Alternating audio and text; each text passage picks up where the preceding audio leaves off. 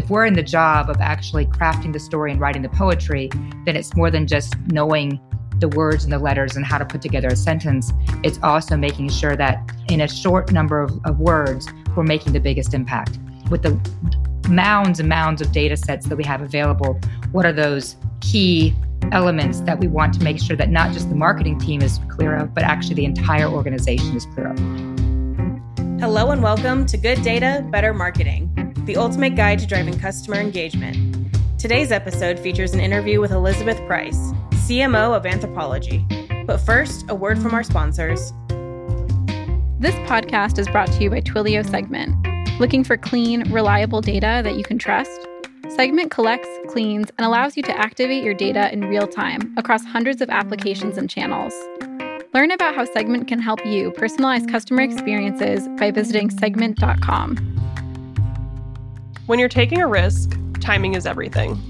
For instance, it wouldn't be prudent to try out a brand new retail strategy on Black Friday.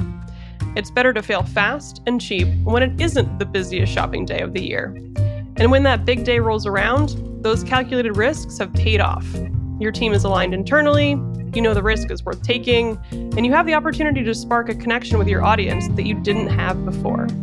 In today's episode, I sit down with Elizabeth Preis of Anthropologie to discuss crafting concise stories through data, designing impactful, creative experiences, and taking risks at the right time.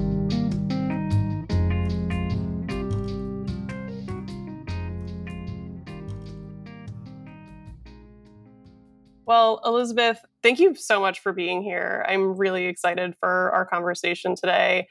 We have Elizabeth Preis here, the CMO of Anthropologie, also has tons of experience across retail for quite a long time. Estee Lauder, J. Crew, Saks Fifth Avenue, to name a few. But Elizabeth, I want you to introduce yourself in your own words. Tell me a little bit about what you do at Anthropologie. Sure. My career journey, as you described, has been fantastic on many levels probably far more exciting than I would have thought I would have when I was growing up. And it's been long and wonderful and not always very linear. I've consistently prioritized along the way, though, the customer and their experience. And over time, I've been able to do that both in store and online. Now, I've had the, the privilege of working with some great brands that you described across luxury, across specialty, across stores, across online. It's been fantastic. And all those different chapters have taught me different things along the way. Ultimately, though, the most important thing it's taught me is that my job every day is to build brand love. You know, that's what I think about every single day. That I come to work, I wake up, and I think about how do I build more brand love, both against the customers we know and we track and we we look at data against them, et cetera, but also those customers who may not even know us yet and certainly may not have experienced us yet. So that is my mantra to myself. You know, how do I build brand love every day? And then how do I inspire my team to build that brand love with their customers. And when I say customers, I also think about building brand love internally with our own employees. I think that's also very, very important. One of the things we think about is how do I make sure that we have an environment that is inviting, inclusive, and inspiring, both for our customers and our associates. And I think once you do that, and you do that in a very real way that everyone can get behind, that's when the magic starts to happen. So that's what we do. We're all about trying to find customers to love us, trying to find customers we can love back, and then those who already are part of our community, making sure that they feel every bit rewarded and thanked for being part of our community. That's so great. I, I, love the idea. You're kind of centering it on this idea of brand love. And I think that centers on knowing who your customer is, giving back to them just as much as they're giving to you. I know that you've been in, you know, across retail and in kind of different sections of it for quite a long time. And I'd love to learn from you a little bit about some of the trends that you're currently seeing as it relates to customer experience. It seems like brand love is kind of this unifying thread throughout your entire career, which is amazing. What are you seeing come and go in particular right now in 2023? Oh, that's a great question. I think there's a couple key trends I'm seeing. One is the concept of personalization. And the concept of personalization being there's very much the tactical part of that, which is often data driven and algorithm led and all those types of personalization. But there's also what we try to do at Anthropologie is taking that personalization that can be sometimes, in many cases, personal, but also apersonal at the same time, and turn it into more personal connections. So it's taking sort of a personalization that is tech enabled, if you will, and then we want to take that and look at it more as a, a personal connection that is often more emotionally led, if you will. So that's something that we're working on. And how do you do that? Well, you know, here's where the value of being an omni-channel retailer is is really actually very special because yes, we have lots of data. We are a very sizable business. We have a very sizable online business. And all that allows us to track many, many, many data points across customers and across sessions and across transactions. What that allows us to do is to provide a better and more inspiring experience. But where it really gets to be the magic again is if we can actually take that data and translate it into a memorable emotional experience. So, for example, we might have data that shows items that pair well with other items. Our stylists can take that data in our stores and they can use that data when they're showing customers how to style something, how to put something together. So the data is, is informing us, but it's not necessarily leading us. And I think that's one of the big distinctions that I'm very proud that Anthropologie is focused on. We, we talk a lot about being creativity inspired, creativity led, rather. And then we're, we're data informed, and then we're ultimately customer inspired. So we let that creativity lead our business, not data led. That's, I think, much more of a tech thought mentality, but we are creativity led and we're data informed, and the information that we get from data can help drive our creativity and drive our strategies. But it doesn't set our strategy. The data alone does not set our strategy. And I think the reason behind that is data is almost by definition historical. You know, yes, it can be predictive, and yes, you can do modeling, but all of that is based on what happened. And if you're truly about exciting a customer, if you're truly about inspiring a customer, if you're truly about giving her or him a reason to try something new, it by definition, it may not be anything they've ever seen before. And the data, therefore, is not going to give you that same level of insight.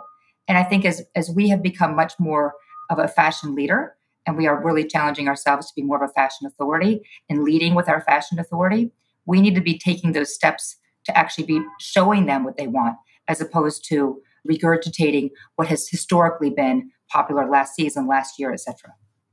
That is so great. And I think that what you're hitting on right now is a massive lesson for, in particular, B2B marketers, because over here, everything starts with, oh, what's that incremental difference? And of course, you're looking at the, these trends and, and data and insights and dashboards all day too.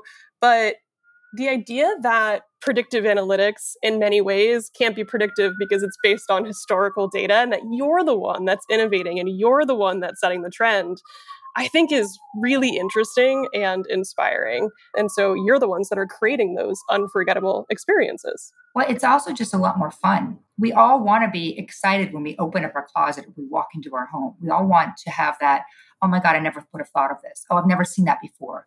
And if that is what we're goaling ourselves to do, to really be the point of inspiration for our customers, then we have to step out. And, and that means we're taking some risks. You know, that means that the merchants are taking risks sometimes. That means that we're taking risks sometimes in our marketing. But the reality is, is that, you know, if you don't take those risks, then you're never going to truly excite, inspire, surprise, and ultimately be that source of that first stop for customers to go visit. In your experience, what's the right time to take that risk? Uh, we talk about risks a lot.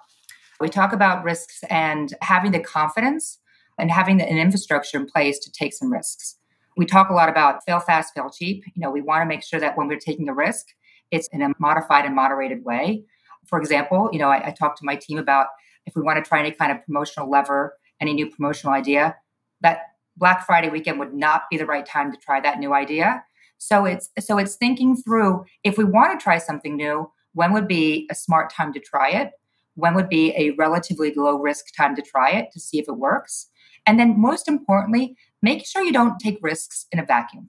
Make sure that you have your alignment internally, your partners within the marketing team, your partners in the merchandising and our planning teams, so that there's there's transparency and there's an understanding of what that risk looks like. And then let's make sure we still feel good about it because moving things forward by a lot oftentimes means making some little steps along the way. And if you have that comfort level in what risks you need to take, what you need to know, it's really answering the question, what do you need to know for you to have the confidence to move forward with this? And if you can find out in a in a small risk environment and get a really good learning, it gives you the confidence. Nothing's ever 100%, but it gives you the confidence that you can actually move on to the next step. I think that's great is is thinking about how everything is progress and incremental and any tiny even if it's a tiny risk that you're taking it's a risk that you're learning something from and kind of moving forward and making that step progress forward. It's it's a lot like how we think about customer data maturity here at segment is the first entryway into personalization probably isn't real time omni channel all this, right? It's probably like you're sending the color of a particular item like because you know that they like the color blue or they purchased something in blue before. Let's see if that works, you know? So it's like these small changes. That's exactly right. I think back to risks for a second. I think it's also how we as leaders frame risk. I think you can look at risk as a loss or what we try to do is look at risk as a lesson learned. So if you if you look at risk as a path to to stretch yourself and learn a new lesson and learn something that could actually be truly monumental in your opportunity for growth then that is absolutely positively an investment. It's not a loss it's an investment. And you're exactly right. We talk about our new customers. You know we're all about bringing in new customers to the brand. How do we get that customer to make even a second purchase like, let's not talk about getting them into top decile, rolling them into our, our top, top tier. Let's just start small and like get them to a second purchase. And what do those triggers look like? How do we want to make sure that we are getting more of our first time purchasers to a second purchase? And it's exactly as you said, Kailey, it's about what are those personalized moments? How do we personalize that experience? And in a very simple, simple but real situation is a customer who comes in in apparel their second purchase is more likely to be in apparel. So that's a good learning. Like, don't try to sell them a couch. If they've come in to buy a dress, probably best not to use a $4,000 sofa as their second purchase concept. If that's how they choose, that's fantastic. But that is a very simple description of, of how we think about it and the incremental steps that can lead to real monumental benefit. What's interesting too is I think that what you just described there is exactly where you can and should use data, which is yeah, we have all of this information that's telling us that repeat customers that are coming in the second purchase that they have is very similar to the first one. Great. Let's make sure that our marketing mimics that. But in terms of the actual styles that you want, the trends that, you know, you're trying to create, those are the innovations I think in retail in particular that you are on the bleeding edge of. Exactly. Exactly. So we talked about personalization. We were talked about how Anthropologie is creativity led, data informed, consumer inspired. I'm wondering, as it relates to those consumers, are there any new behaviors that you've seen in the last couple of years, especially? Oh gosh, I, I feel like it's ever evolving. And that's actually what makes it really fun. I, I think we as consumers, not just as marketers, but we as consumers, how we actually discover new brands has completely changed and how much more informed we are about brands before we make a purchase. So, for example, you know, 20 years ago, you may have discovered a new brand by literally walking down the street and seeing a new store and going into the store. And then 10 years ago, you might have heard about this brand and you might have gone onto their website. And now I think more and more, before you even have thought of the brand yourself, you're being pushed messages from a brand that you may never have ever seen. You may never have seen a storefront. You may have never seen a website but all of a sudden it's showing up in your feed. So I think that that evolution between physical to digital and now to social has been a huge change in in how you actually find people, find customers, potential customers who can connect with your brand. So that has changed a lot. And then we as marketers, it's gotten far more complex. If you think about it, just because there's different channels where you could actually quote unquote intercept a customer doesn't mean that you use the same content in all those channels what that customer is expecting on TikTok is very different from Instagram, is very different from Facebook, is very different from store, and is very different from an online site. So your objective and your messaging and the presentation of your product is very different. And I think that has been a major shift over the past several years. And then the last thing I would say has, has been a big shift that I've seen, and I'm actually very proud of and very excited for, is customers' interest in the brand in its totality and not just in the product they sell.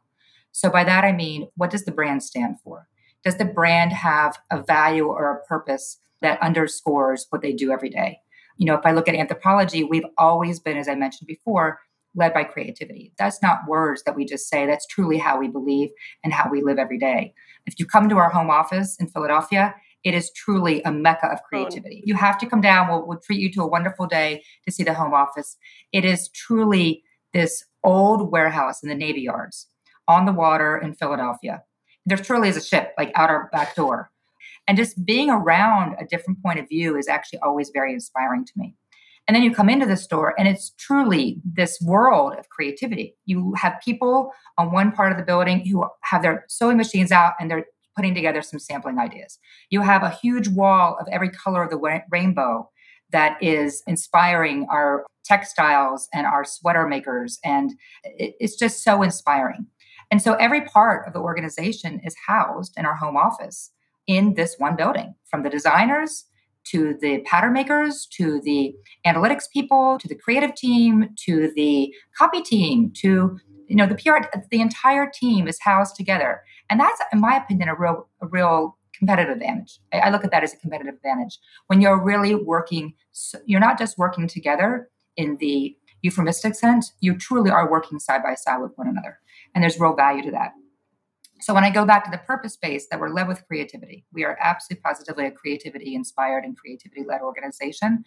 But with that, we are also purpose driven and we have a purpose behind us. And, and because we are so creativity led, when we thought about what partner or what partners do we want to work with that we could actually philanthropically support, we could actually work with them in, in bigger, broader ways, we went back to our core, and that was education and the arts. And we actually are very proudly supporters of education in the arts. And we donate about a million dollars over four years to directly support people who want to pursue art as a profession, want to pursue art in a bigger way and, and to take those skills and apply them to society. And, and through our commitment to that, it's not just the money, it's also that we have actually invested our people and our time. And we've paired people on our team who are expert in their field with artists who are coming up in their field, which I think is so special. And it goes back to the value of our of our organization. We value community, we value creativity, we value giving back, and we value education and the arts. And all those things t- come together. We're talking about how challenging it is to make sure that you're building a customer experience in sync and how all of your leadership team coming together in your company, even sitting in the same place, is kind of driving a lot of that alignment. For a lot of companies, this is really challenging stuff. So I'm yeah. wondering, in Anthropologie, what's your biggest challenge on the journey to customer engagement? Oh gosh, that's such a great question. I think that our biggest challenge is how do we make sure that that, that love of the brand permeates every single point along the customer journey? We almost have this crazy luxury of having customers truly stumble over themselves to tell us how excited they are and what the experience of being in a store is like. So, if I think about that wonderful experience, how can we take that same emotional connection people find with the brand when they come into the stores and how do we bring that over to the digital space? You know, how can we have that same sense of discovery, that same sense of excitement permeate their experience online the way that they can experience it in store. And obviously, it's very different. Like they can't feel the cashmere, they can't smell the candle, they can't touch the 14 karat on our on our demi fine jewelry. They can't do those things in the same way in a digital sense as they can in a physical sense. But what we can do is we can try to offer an experience that might not be the same, it might be different, but it's still wonderful and it's still experiential online. So, for example, how can we take the experience of discovering something new and perhaps presented to you and shared with you via other customers who bought the same thing? So, using ratings and reviews or using additional copy from our editorial team who can write beautiful copy about any specific product. How do we make sure that there's other ways to elevate that experience online that might be different from being in a store? It might not be nearly as sensorial, as one might have in an in store experience, but it's no less impactful and no less special. So, those are the things we try to do. It obviously is a different medium. It's a different way that you can talk to a consumer, a different way that you can communicate, two way communication with a customer. But we don't want the customer to feel any less special than if they found something in store versus found something online.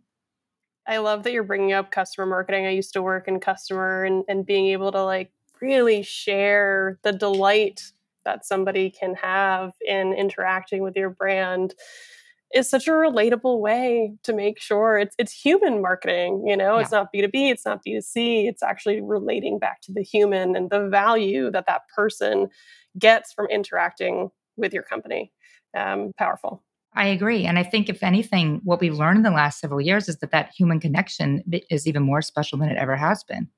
You know, I had an old boss one day say to me, people don't work for companies, they work for people.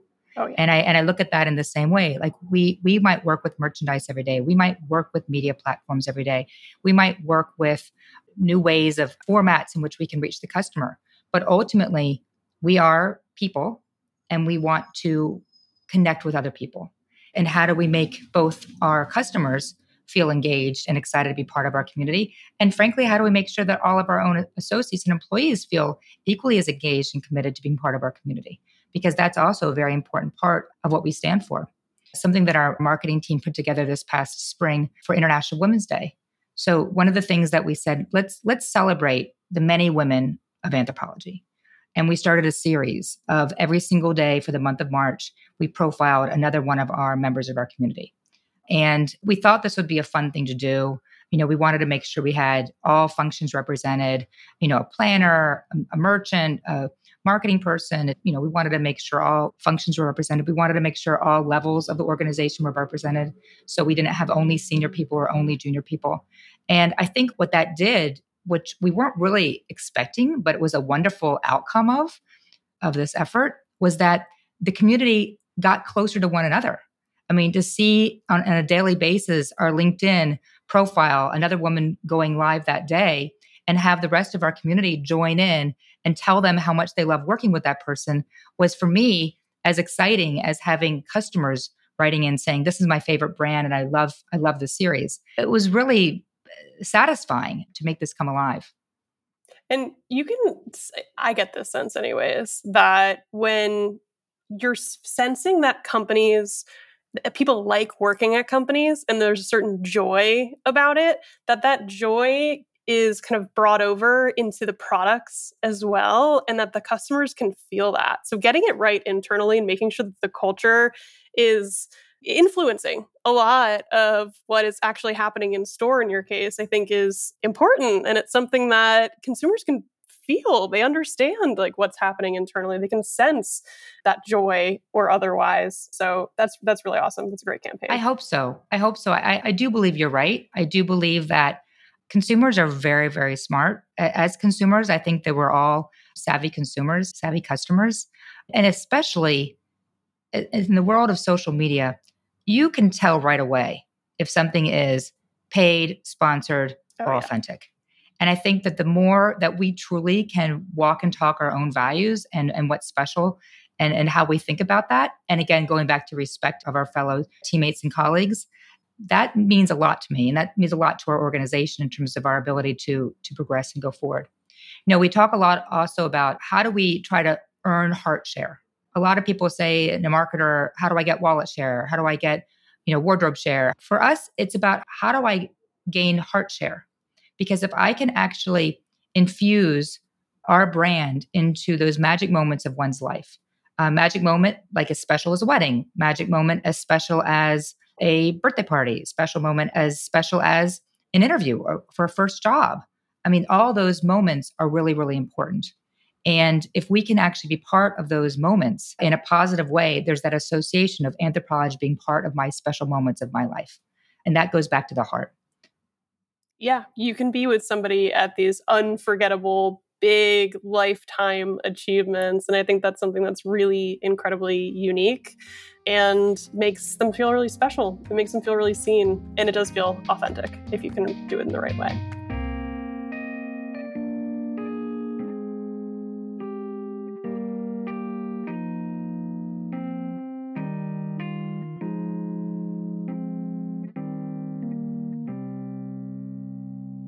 I'm going to pivot back to data. We're talking at the beginning of the show of how you're data informed. And we talked about a couple of different kind of use cases in which you might, you know, use data at Anthropologie. But I'm wondering a little bit more deeply, how does data influence marketing at your company? Oh, again, I, I feel very, very fortunate that we have so much very, very rich data We have proprietary systems in place that can could help us pinpoint a lot of data sets in a very fast way. Of all the companies I've worked for, this is by far the richest, fastest set of data I can get access to, which is fantastic as a marketer. I would say that we use data at a very simple level of just understanding our path of our customer. How do we get a customer to our brand? What are the products that they come to the brand interested in? Candles, for example. What are the means in which they come to the brand? Which channels do they hear about us to come to the brand? How many times do we need to speak to them before they come to the brand? How much time lapses between their first purchase and second purchase typically? So that we can deliver that that same happiness hopefully for a second purchase and a third purchase and a fourth purchase over time. So that data, all those data sets and all those data points are very actionable elements that we can use and we do use in our marketing programming. I think the bigger challenge, frankly, for marketers today is not necessarily having access to data. The bigger challenge is understanding and, and reading the data. And then, more importantly, is synthesizing the data so that it becomes actionable for others. And I think that that is where the real value comes. It's almost like one can learn to read and write, but that doesn't mean they can write poetry. So it's like if we if we're in the job of actually crafting the story and writing the poetry, then it's more than just knowing the words and the letters and how to put together a sentence. It's also making sure that in a short number of, of words, we're making the biggest impact. With the mounds and mounds of data sets that we have available, what are those barometers of success? What are those key elements that we want to make sure that not just the marketing team is clear of, but actually the entire organization is clear of? For example, we are as an entire organization hyper focused on customer counts. Like hyper focused so we are always watching how many customers do we have up or down from last year what's the rate of growth for our new customer versus our active customer retention versus our reactivated rate all those numbers. And typically that has always been a big area of my of my focus. But that's not been always an area of focus for an entire organization.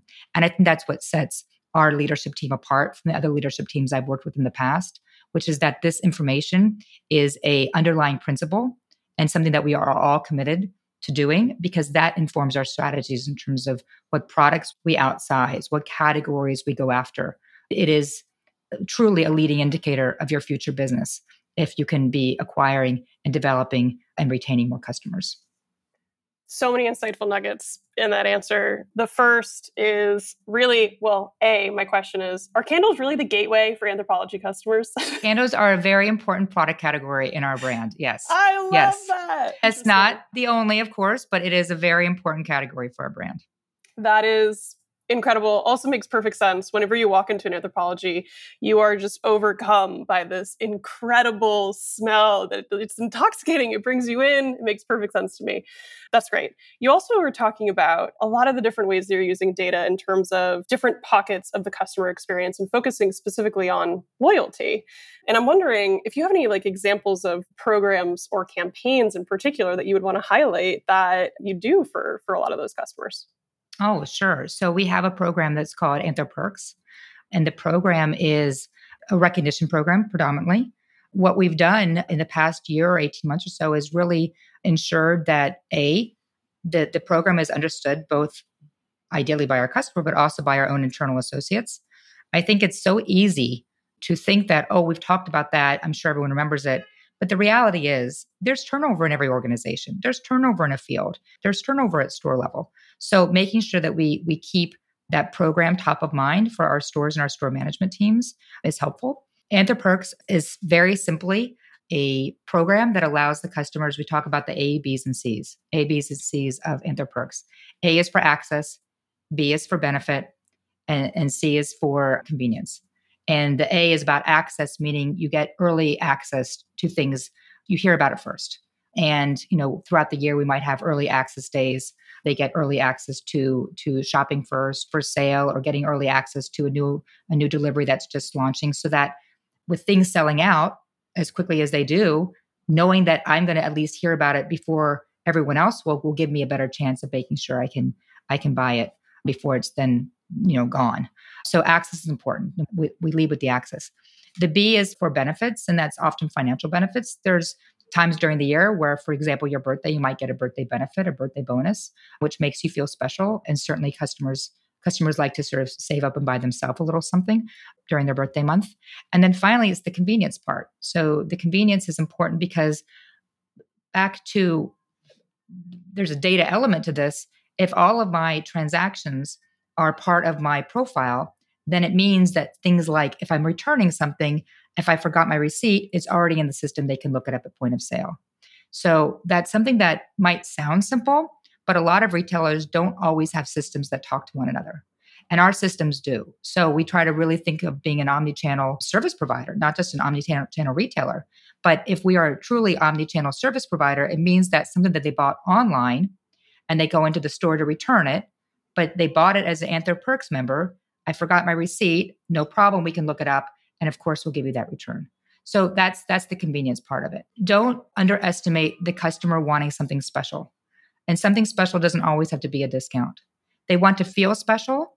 They want to know that they are thought of as special. And that is is very compelling. And that is something that we as marketers should be aiming for. The easiest thing to do to drive your business is to give a promotion. That's the easiest thing you can do. And yes, it will definitely work. And yes, the customers will get accustomed to it. And there is a value proposition of giving them something that they feel special in and that they want to recognize that this is something that's super special for them and that it's being delivered and, and offered to them in a way that makes them feel valued and appreciated. I have a campaign idea for you, Elizabeth, and I'm sure you've been pitched this before. Birthdays, of course, always that you know retailers do this. What about half birthdays? Make it ah, weird. Make it special. That's very interesting. Not expected. That's right. Little kids have half birthdays now. Why not big kids? Why not the big kids? That's Let's surprise okay. and delight. All right. You know? All right. Kailey, I am I'm I'm liking this. This is my interview, this. you know. This is my interview. Elizabeth, who's doing it right in terms of customer experience? Oh gosh, you know what? I, it's such a great question and and I scratch my head on this because I don't know if anyone's doing it right on every level you know, I think that in terms of transaction efficiency, a lot of the online players are doing it right. With the world of Shopify, uh, you can just check out on so many different retailers and it's all inputted for you, pulls up your account information, everything's super streamlined and super easy. But that's not the only reason you make a purchase, you know, just to have convenience. I think in terms of experiential, like I was super excited to see everything that Tiffany did with their reopening incredibly and they really made it beautiful. Incredibly beautiful oh, consistent. Gosh. they made it a wow and i think yes. that is really special and you know eh, certainly lvmh knows how to do that very well.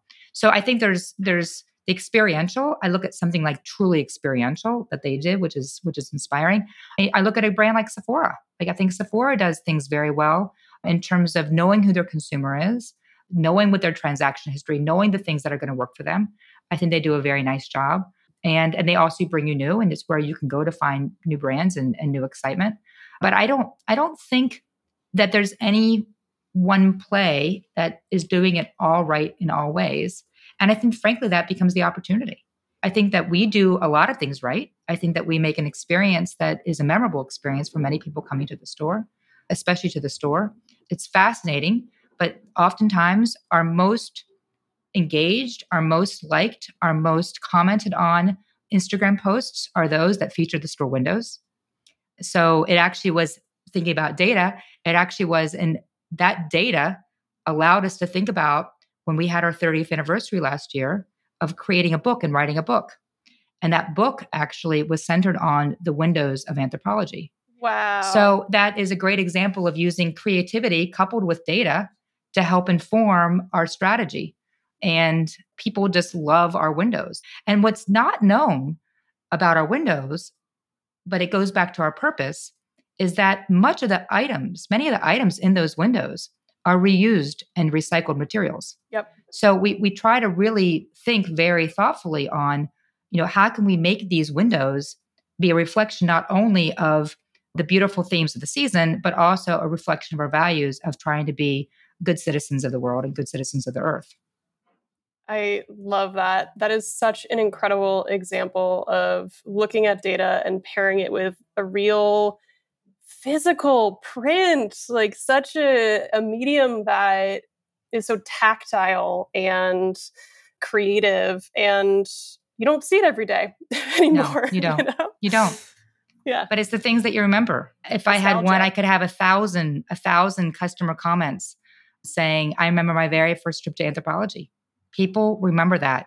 And that for me as a marketer is overwhelming. I mean, one of the things that as as you mentioned when you opened up, I've I've had the privilege of working with some amazing brands in my career, uh, truly amazing brands. But when I took this job at Anthropologie, and I finally got around to updating my LinkedIn, which was literally like on the eve of COVID, the number of people who I do not know, random people, writing me and telling me that this is their favorite brand of all time, was truly beyond exciting as a marketer. It was also very humbling and it made me very nervous. Like I'm taking on the stewardship of this brand yeah. from a marketing perspective.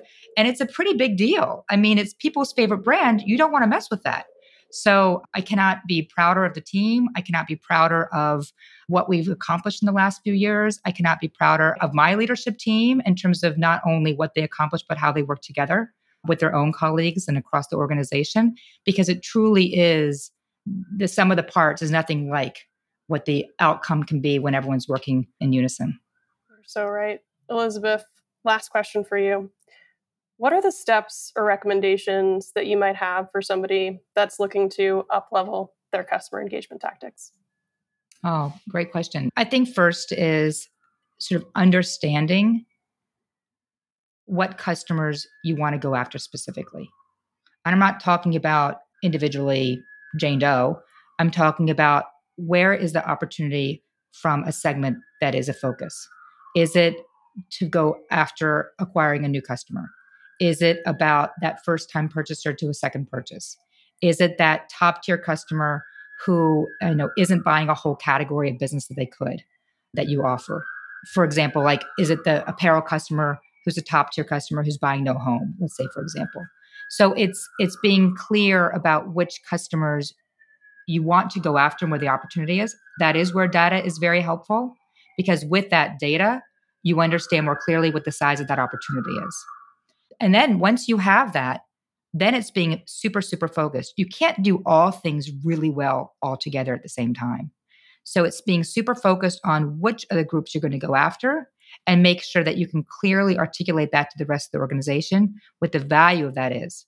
Because once you understand that and you can communicate that, and you can get everyone behind it, then it's amazing how quickly you start seeing progress.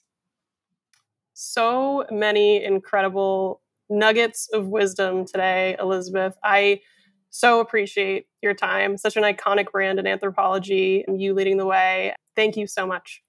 Thank you, Kailey. It's been a pleasure.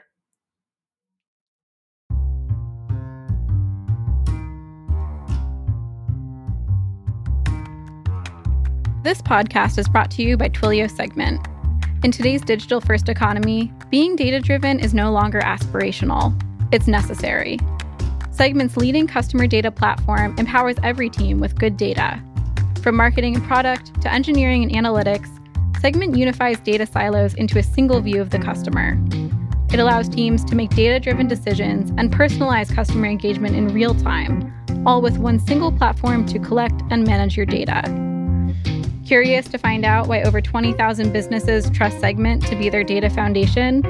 You can learn more by visiting segment.com.